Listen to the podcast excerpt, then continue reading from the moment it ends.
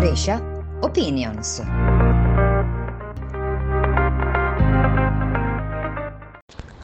Come sempre mando il podcast passeggiando. Il comune di Brescia fa patatrack, attacco hacker, ransomware, i dati spariscono, i dipendenti a casa a fare le ferie forzate e a lamentarsi. Perché? Perché è tutto fermo. Io non so dirvi se il comune di Brescia recupererà questi dati, però so dirvi un'altra cosa. Tante persone stanno correndo dagli assicuratori ad assicurarsi contro i rischi cyber senza nemmeno sapere di cosa si tratta. Quello che mi chiedo io però è se sanno cosa vanno ad assicurare.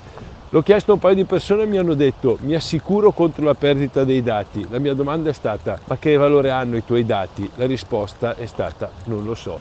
Qualcuno di voi ha bilancio una voce di questo genere? Qualcuno di voi protegge questi dati. Qualcuno di voi ha delle procedure di protezione, educa i dipendenti, educa i collaboratori, crea diciamo una sorta di cortina di ferro attorno a questi dati per proteggerli, perché sia chiara una cosa, l'assicurazione vi dirà dimmi che danno hai avuto e io te lo pagherò, ma se la voce di valore del dato è fondamentalmente zero, il danno da dimostrare diventa molto arduo e comunque ricordatevi una cosa, l'assicurazione vi pagherà il danno, ma i dati non ci saranno più. Quindi il vostro lavoro andrà avanti o si fermerà a quel punto.